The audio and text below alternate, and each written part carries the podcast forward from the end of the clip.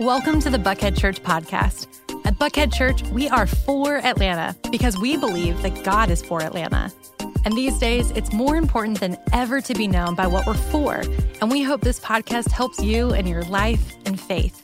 We want to help you find greater hope with fewer regrets because we are for you. If it's your first time with us, head over to buckheadchurch.org slash new so we can meet you and send you a free For Atlanta gift on us. If you're not already receiving weekly emails from us, make sure to head to our website, scroll to the bottom, click Stay Informed, and sign up today. The best way to keep up with everything going on is to follow us on social media, subscribe to our YouTube channel, and download our free Buckhead Church app. But most importantly, I hope the following episode inspires you to take the next step forward in your faith journey this week. Enjoy. So, to uh, set us up for where we're going today, I want to begin with an observation about human nature. Um, this isn't a religious thing, it's just a, a thing, and um, it's something that you've experienced that perhaps maybe you didn't have words for. So, here it is it's human nature to resist things we can't control or don't understand. It's just human nature. It's true of all of us to resist things, to naturally, you know, react to, to resist things we can't control or don't understand. Um, we want to be open minded. Um, some of us even pride ourselves about our open mindedness, right? But at the same time, um, we want to make sense of the world. We want to make sense of things, um, and we want the world to make sense. And our current worldview, or your current worldview, whether it's Christian, non Christian, religious, non religious, whatever it is, your worldview actually enables you to make sense of the world as, as you experience it, as you see it. Um, your worldview, as you know, is your framework. And when our framework is challenged, we naturally, well, we naturally just pull up the drawbridge, cross our arms, and become defensive. And we kind of retreat to our personal talking points. And, I, and I'm not pointing fingers. I mean, this is true of me too, because it's just human nature. Um, this explains many of, or perhaps most of your conversations with your parents when you were in high school or college. You came home with new ideas, and what did they do? They, well, they just naturally resisted. Um, it explains a significant percentage of your conversations with your own kids if they're in high school or college. Um, they came home with some new ideas, some new friends, a new tattoo, and well, you had something to say about it. We all have paradigms, narratives, prejudices, experiences that kind of lock us into how we see and interpret the world around us. All of these and all of these contribute to this resistance, our resistance to new things, new ideas, new ways of thinking, and perhaps most problematic, new people. And let's be honest, even as I'm saying all of this, perhaps you've already crossed your arms. You feel like I'm setting you up um, to give up something you hold dear. And I'm sure I would feel the same way because because it's human nature to resist things we can't control or that we don't understand. It's just human nature to resist anything new, especially, especially if it conflicts with something old, something comfortable. This is why this is why it is so important to travel and read broadly. Otherwise, you know what happens? We get stuck on our little corner of the world. And regardless of which corner you grew up on, a corner is a corner and it's limiting. It limits how we see the world and it limits how we interpret events. Worst of all, it limits how we see and evaluate people. But it's not your fault. Did, did I mention that it's well, it's human nature to resist things we can't control or don't understand. More on that in just a bit. Today, um, as you may know, we're wrapping up our series, Grown Up Prayers. Uh, many of us, or most of us, grew up praying, and many of us were taught prayers as children. And while pretty much everything else about us grew up, in some respects, our prayers did not grow up. Um, what we ask for has changed, um, but how we pray and why we pray is pretty much the same, right? And if that's the case, and this is so important for where we're going today, if that's the case, um, how we pray and why we pray if they've stayed pretty much the same, then basically our view of God has remained pretty much the same as well. Because think about it the way we pray, um, what we pray, why we pray is shaped by our view of God, what we think God is like, what we think and assume God likes. Or to say it another way, your prayers reflect your view of God. In other words, if we were to stop and evaluate our own prayers and ask ourselves, what does the way, what does the way I pray say about my view of God?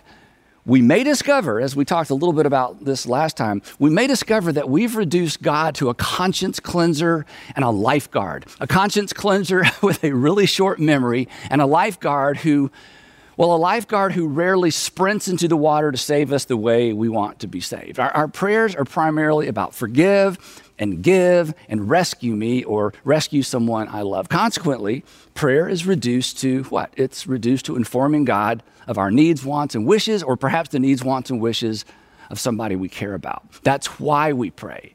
That's why we've been taught to pray. The point being, if you want to know, if you want to know how your view of God, or if you want to understand your view of God, just listen to your prayers. If you want to understand how you view God, just listen to the way you pray. then along comes Jesus, and he says to his first century followers, Hey guys, you're doing it wrong. And as we've discovered in this series, perhaps he has said to some of us, Hey, you've been praying your whole life, but it's time that your prayers grow up. You've been doing it wrong. And Jesus says, This then, this then is how you should pray. And this is so interesting.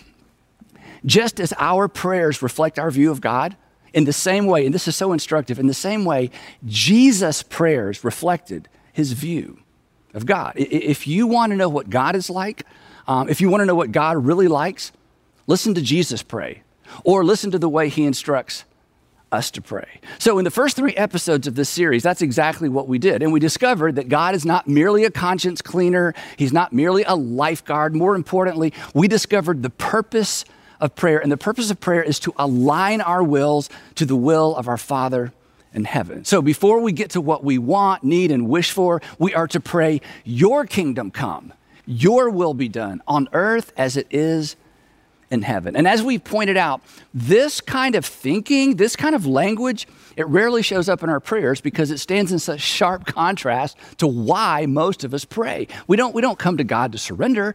Um, we come to God to be forgiven, and sometimes we come to God to be rescued, uh, forgiven and rescued because we weren't surrendered.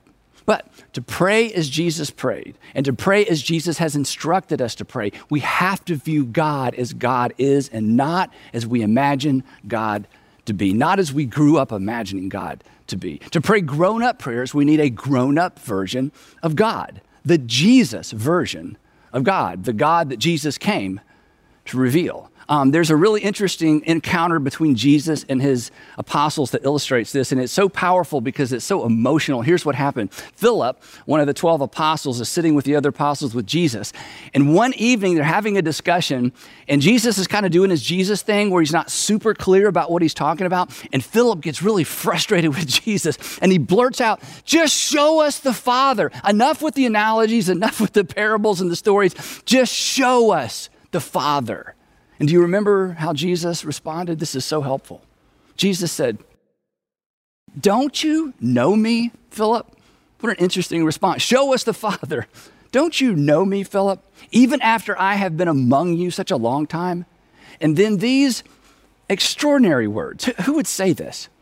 Anyone who has seen me, Jesus says, has seen the Father. In other words, Philip, you will never get any closer to understanding what God is like than me. You, you want to know what God is like?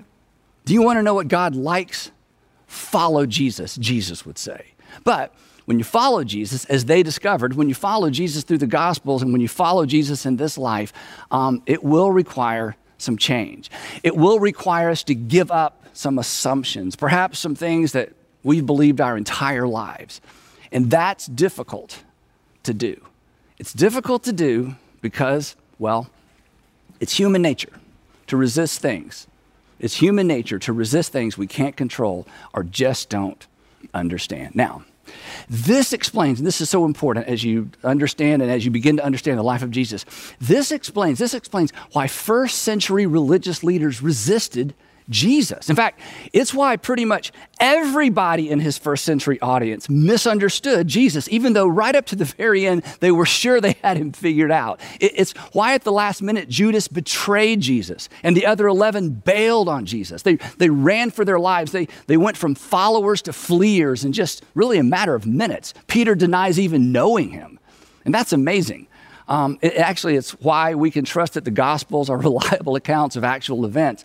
Um, not only would a first century author not make it up that Peter, you know, denied even knowing Jesus, he would probably be tempted to even leave it out. But there it is because That's what happened. They thought, this is so amazing. They thought, I mean, they've been with Jesus three years. They thought they knew what God was up to. They thought they knew what Jesus was up to. They thought they knew what God was about. But they had some unlearning to do. They had some growing up to do. In fact, Luke tells us that just a day, just a day before they entered Jerusalem, I mean, enter Jerusalem where Jesus has his date with destiny. He's, he's going there to die for the sins of the world. They, they're on their way to Jerusalem, and Jesus spells it out for them yet again. And, and here's what he said He said, Gentlemen, I, I want you to understand what's about to happen. We are going up to Jerusalem. And everything that is written by the prophets about the Son of Man is about to be fulfilled. You're about to experience the fulfillment of prophecy. And they're like, well, that sounds exciting. Maybe not. He will be, talking about himself, he will be delivered over to the Gentiles, the Romans. And they will mock him and insult him, and they're going to spit on him, and they're going to flog him, and they're going to kill him, talking about what's about to happen to him. They're going to mock him and insult him and spit on him, and then they're going to kill him. Any questions, guys? And if they'd been listening carefully, here's how they should have responded. I'll tell you what, Jesus, um, you go on to Jerusalem without us. This is not, and that is not what we signed up for. But they followed him anyway. Not because they were brave. We know they weren't brave. They followed Jesus anyway because, well, I'll let Luke tell you why. They followed him anyway because the disciples did not understand anything that Jesus had just said. Its meaning was hidden from them, and they did not know what he was talking about? Now, Jesus' message was not unintelligible. The problem was this the disciples' preconceived uh, messianic expectations, their assumptions, um, made them unable to hear or really accept what he was saying. Their assumptions about Jesus were so locked in that they had actually, well, they locked him out. They could not hear, they could not see because they thought they already knew. And this is understandable. Again, the narratives they were raised on, a restored kingdom, on their experiences growing up under Roman rule, a limited, mostly incorrect, ancient understanding of how the world even worked, filled with superstition. All of these things, all of these things made it next to impossible for them to hear what Jesus was actually saying or to see the future that he was pointing towards. All of these things made it, made it difficult for them to accept what God was up to in their world right before their eyes. They, they thought they knew but they didn't know. They thought they knew, but they were wrong, like me. Maybe like you. I mean, imagine this. After three years, after three years of listening to, talking with, camping out with Jesus, they are still arguing about which one of them is going to be number two or number three in Jesus' cabinet when he sets up his kingdom. In fact, a few days, this is amazing, a few days before that, um, they're on their way to Jerusalem and they find out that a Samaritan village wasn't willing to host them overnight because they were from Galilee. Um, the disciples come to Jesus and they actually ask him for permission to call down fire from heaven and devour everybody in the village. We're like, what?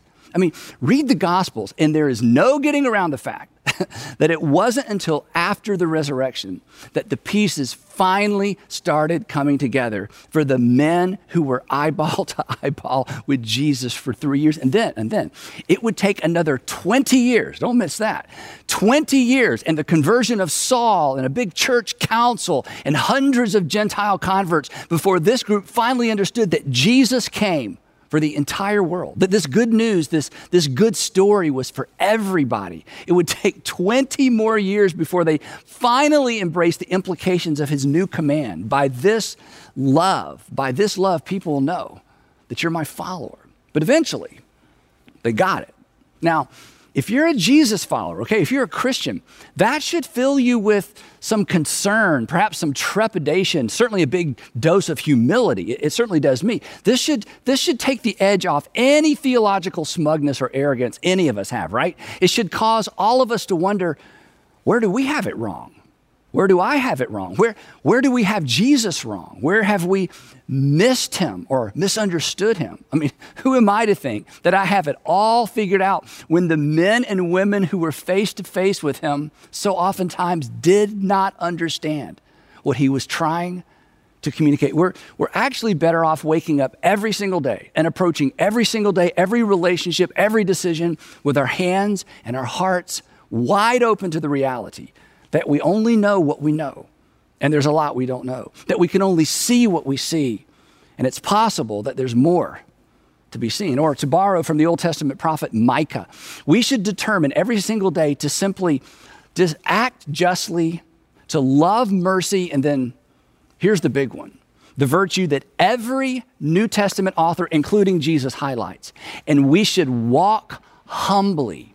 We should walk humbly with our God. According to Micah, that's pretty much all the Lord requires of us. And no surprise, it's what Jesus requires of us as well because it's what he did. He walked humbly with his God. Here's how he said it For I have come down from heaven. This is amazing. Jesus says, For I have come down from heaven not to do my will, but to do the will of him who sent me. And then there's this, and this is why. This is why we should all walk in humility when it comes to our understanding of God of Jesus and what God is up to in the world. Throughout the New Testament, throughout the New Testament, we are introduced to people, honestly, mostly men, who find themselves in the presence of Jesus, but they can't see him. Uh, they can't accept him for who he actually is. It wasn't just the apostles. I mean, one day, a wealthy young man, you've probably heard the story, he comes to Jesus um, and he says, Jesus, what must I do to inherit eternal life? And Jesus extends to him the opportunity of a lifetime. He, he says this He says, Here's what you need to do you need to sell everything you have and then give the money to the poor and you will have treasure in heaven. But then here's the real invitation. And then I want you to come follow me. Not, not follow me like you and I think about following Jesus in the 21st century. This was a literal invitation. I want you to today to begin following me. I want you to join my group. In other words, young man, you want to see eternal life? You don't have to wait until you die. You follow me now to Jerusalem, and you will see God's plan unfold before your very eyes. But this rich young man could not see beyond his wealth. And consequently, we don't even know his name. Then there was the Jewish teacher Nicodemus that we're all familiar with. He almost missed Jesus because he couldn't see past his theology, uh, the theology he was raised on and had built his reputation on, which is understandable. It takes enormous humility. It takes enormous humility to abandon an idea, an agenda, a political persuasion, or perhaps a perspective we built our public reputation on. It's, it's difficult to see or to recognize the truth when the truth threatens our standing in the community, our reputation, or our income. The Pharisees, the other Pharisees, they couldn't see beyond their prejudice toward certain kinds of people. We run into this throughout the life of Jesus. Um, th- their thought was something like this Jesus could not possibly be from God. Look who he associates with. And we know because we understand God that God would never send someone into the world to represent him who would associate with these kinds of people. And when they found out he'd gone home with Matthew, the tax collector, you probably know this story too, they, they just have no category for that. They, they could not reconcile his claims to be from God and his behavior. He claimed to be from God, but he associated with sinners. He can't possibly be from God because we have God well, we have God all figured out. On another occasion, um, a Pharisee named Simon actually invites Jesus into his home for a meal.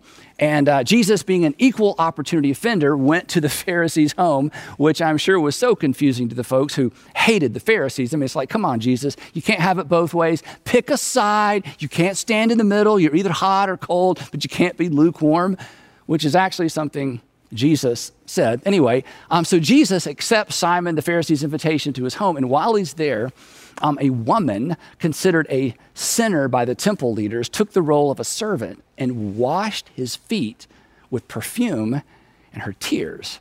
And it should be noted, this is important, that she could have been um, labeled or branded a sinner in that culture for a variety of reasons, silly reasons. Back to the story. So, anyway, his host Simon is sitting across the table from the Son of God.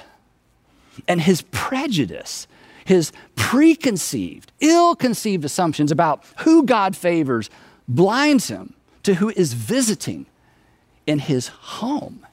And when it was clear that Jesus wasn't offended by the woman's proximity or her touch, Simon thought to himself, which is always a mistake when you're in the presence of Jesus. He thought to himself, here's what he thought. He thought, if this man were a prophet, translated, I know for a fact how this works. And anything that doesn't line up with my way of seeing things, it just doesn't line up. There, there is no way he's a prophet because if he were a prophet, he would see this woman the way I see her. He would know who's touching him and what kind of woman she is, that she is a sinner. So Jesus does his Jesus thing. He smiles, and then he tells Simon and everyone at the table a parable. And at the end of the parable, essentially, this is what he says Simon, this woman sees what you can't see. This woman sees what you refuse to see. You can't see past your flawed frame of reference, your, your self righteousness. Simon, your pride has locked you in, and it's locked me out. But this woman, she sees what you can't see because she recognizes her failure her limitations, her sin. So she recognizes me. And then, maybe just to stir things up a bit more, Jesus turns to the woman and he says the unsayable. He says, Your sins, your sins are forgiven. And the response of Simon and the other guests around the table underscores their inability to see who is sitting at the table with them. And so they ask, they ask a question I would hope everyone would ask at some point in their life Who is this? Who is this who even forgives sin? That is a great question. In fact, that is the question. Who is this? And they didn't know, but she did. They didn't recognize him, but she did. The question is do you and do I? I mean, the thing is, we are so quick to judge all these narrow minded ancient people but we shouldn't be.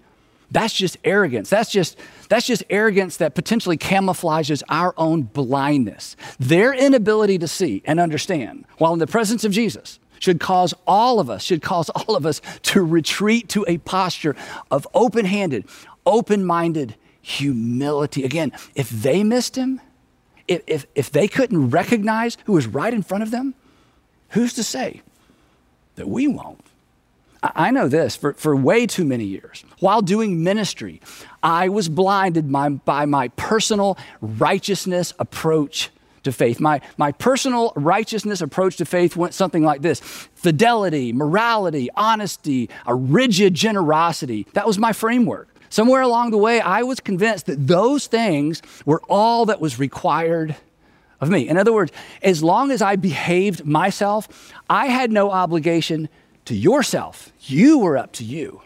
And looking back, honestly, looking back, it is amazing to me how much of the New Testament was invisible to me. It was right in front of me, and I couldn't see it. And do you know why? The way I describe it, I had built a temple a temple, a temple to my personal version of faith. Now, the problem with temples is this they are very difficult to change. Temples are very difficult to deconstruct. Uh, we may rearrange the furniture from time to time, but that's about it. Temples, the walls are solid, they're high, they're impenetrable, and our routines become ingrained. Our assumptions, well, they're set in stone. This is how it's done. This is how faith works. This is what faith does. This is what faith never does, what it always does. And in my case, my temple empowered me to ignore, to judge, and honestly, in some instances, mistreat the temple beside me, the temple in front of me, the temple that didn't look like me, act like me, worship like me, do faith like me. And while I don't think I'll ever go back to that, I don't think for a moment that I have a corner on the truth market. I assume, I just assume every single day that I have more to learn, more to change, more to discover, errors to correct, more to unearth regarding the Gospels or my Heavenly Father and Jesus, what He came to do. So I have tried so hard not to build a new temple. But the problem is this if I stop learning, if I stop growing, if I put down a foundation in error, half truths, half baked insights, to put it another way, um, I'm trying not to build another temple to house my current views. I've opted instead for what I call the tabernacle because tabernacles are better than temples. I don't know if you remember this, but in the Old Testament, the Jewish people had a tabernacle, the Hebrew people had a tabernacle. And do you remember what it was made of? Not stone, it was a tent. It was a tent that the nation of Israel carried with them wherever they went, and it was a reminder that God was portable. He was not tied down, He was not in a box. While He didn't change, while God never changed, He constantly accommodated to the capacity of His followers, meaning that His followers always had more to learn as their capacity and as their understanding increased. This is why our faith, our views of God, and our prayers have to grow up because tabernacles are way better than temples. They, they aren't made of stone, they move, they require attention, maintenance, repair. And the same is true of my worldview, my view of God, my understanding of Jesus. And here's the thing the prayer I want to suggest today is just one way I keep my heart and my hands open. It's, it's like a daily reminder that I still have such a long way to go in my understanding of my infinite yet intimate Heavenly Father and His Son. That I, that I, I dare not stop seeking, I dare not stop asking, and I dare not stop knocking. Or, as the Apostle Paul writes, I dare not stop renewing my mind every single day. So, today, I want to suggest a short prayer to add to your current prayer routine. It's not original with me. The psalmist had a version of this, the Old Testament prophets had a version of this, and Bart had a version of this. And honestly, I like Bart's version best because it's short and it gets right to the point. And like Jesus' disciples, Bart had a first hand encounter with Jesus. Now, this encounter um, takes place on Jesus' final leg of his journey to Jerusalem. Um, on his way to Jerusalem, he passes through the city of Jericho, about 18 miles east of Jerusalem. And Luke, who interviewed all the eyewitnesses to all these stories, tells us what happened. Here's what happened. As Jesus approached Jericho, a blind man was sitting by the roadside begging. And Mark tells us that his name was Bartimaeus. And when he heard when he heard the crowd going by, he asked, Hey, what's happening? And they told him, Jesus of Nazareth is passing by. And this was going to be his once in a lifetime opportunity. So he sets aside whatever pride he has left. And he called out as loud as he could, Jesus, son of David, have mercy on me. Jesus, son of David, have mercy on me. And those who led the way, those who led the way rebuked him. And they said, Be quiet. But he shouted all the more. And I love what happens next. Jesus is on his way. Think about this. Jesus is on his way to his most important appointment ever to pay for the sin of the world. This is his date with destiny. But Jesus stopped and he ordered that Bartimaeus be brought to him. That is amazing. It's convicting and it's inspiring when we decide to follow Jesus, from time to time, we stop. When Jesus came near, when Jesus came near, he asked Bartimaeus, and what he asked him is kind of funny, but I think it was intentional. He says to Bartimaeus, What do you want me to do for you? What, what, what can I do for you? What a strange question to ask. Uh, what a strange question for a miracle worker to ask a blind man. But perhaps Jesus asked it for the benefit of those who were standing close by. And maybe he asked it for our benefit as well. So, what follows is Bartimaeus' prayer. It's short, it's sweet, it's right to the point. When you read his answer to Jesus' question, you know, what can I do for you? It may not strike you as a prayer, but it is because what is prayer? Prayer is talking to God, making our request known to God. And that's exactly what our friend Bartimaeus does. And he responds he says, Lord, I want to see. What can I do for you, Bartimaeus? Lord, I want to see. Let me ask you do you want to see? Do you want to see? Do you want to see what you can't currently see, even if it requires letting go? Even if it requires giving up, admitting you've been wrong? Do you want to be right, even if it doesn't feel right? Do you want to see? Most people don't. Jesus says to him, He says, Receive your sight.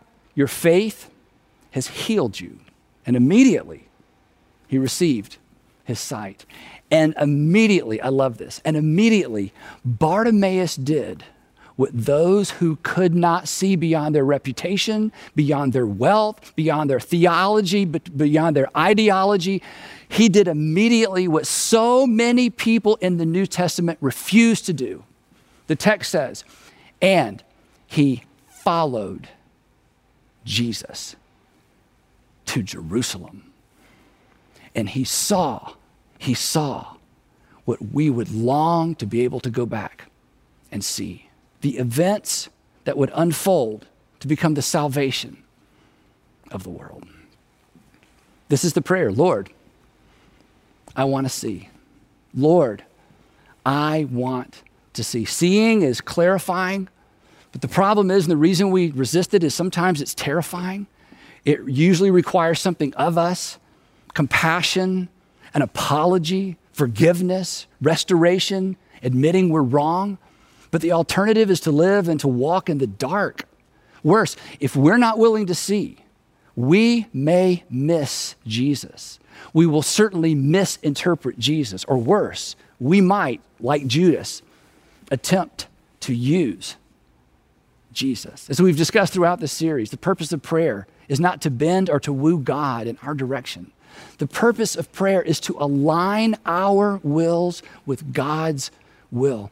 And that becomes so much easier when we see the world and the people in the world the way He does. It becomes easier when we see ourselves the way He does as well. Lord, I want to see. Sandra, my wife, has her own version of this prayer. It's longer and perhaps it's better. It is certainly more emotional. Here's how she prays or expresses this same sentiment. She prays, Let the things, Heavenly Father, let the things that bring you joy bring me joy. In other words, I want to see as you see. And let the things that break your heart break my heart.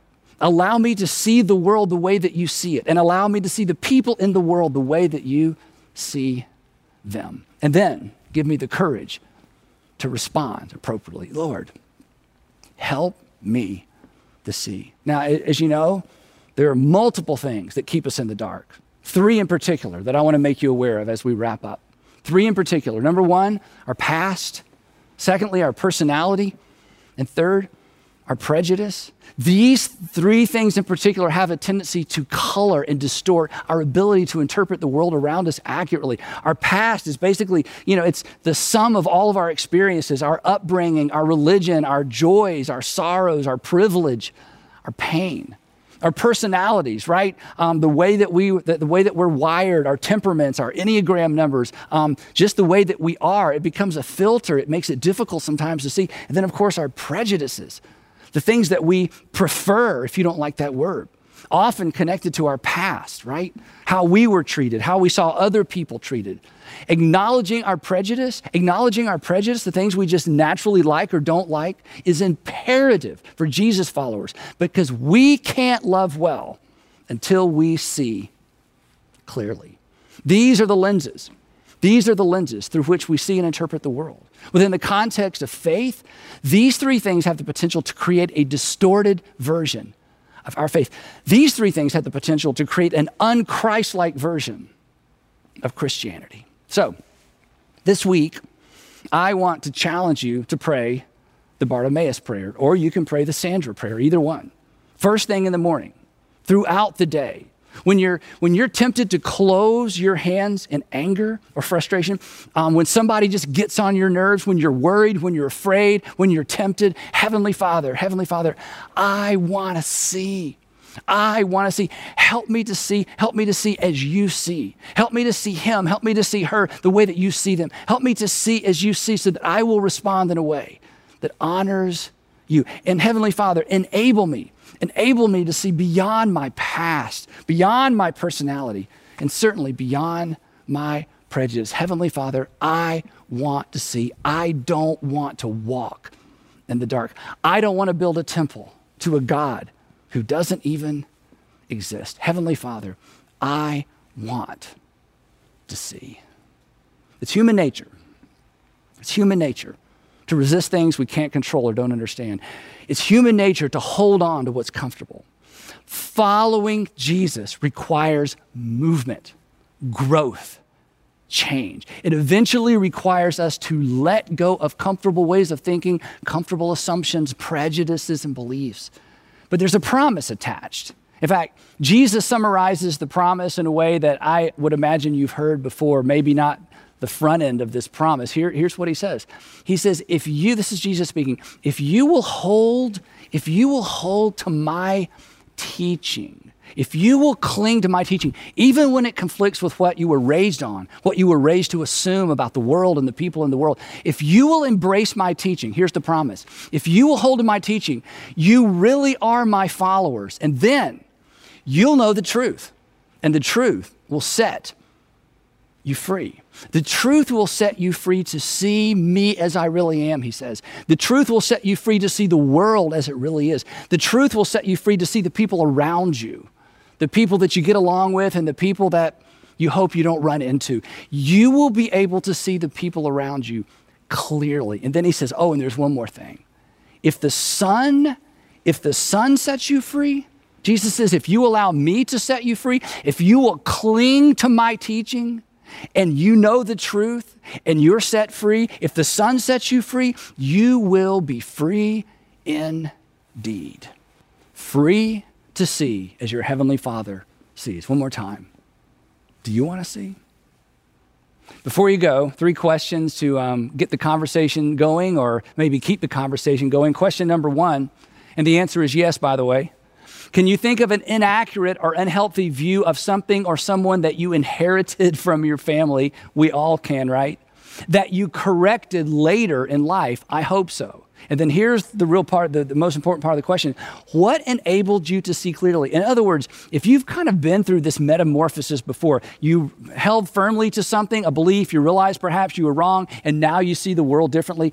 Talk a little bit about that transition. Question number two How do you determine which ideals and beliefs to hold tightly to and which to hold loosely? Therein is the tension, right? And then number three, Jesus said, Blessed are the pure in heart, for they shall see God. In your opinion, what do you think the relationship is between a pure heart and seeing clearly?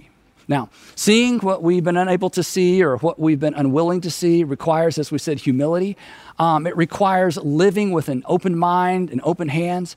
But as Jesus followers, we should be so good at this, we should never resist this. And prayer, prayer the way that Jesus has invited us to pray, actually sets us up for this. A, a thy will be done posture in our prayer, a thy will be done kind of prayer, it breaks down our resistance. Um, it breaks down our pride, and it ultimately breaks down our stubbornness. So this week, let's all pray. Heavenly Father, I want to see I want to see so I can live a thy will be done life.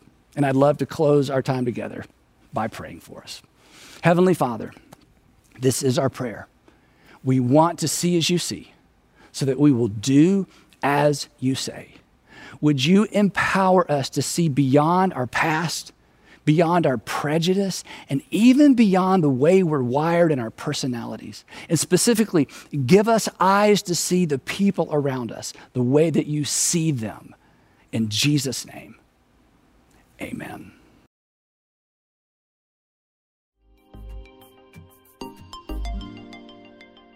Once again, thanks for listening.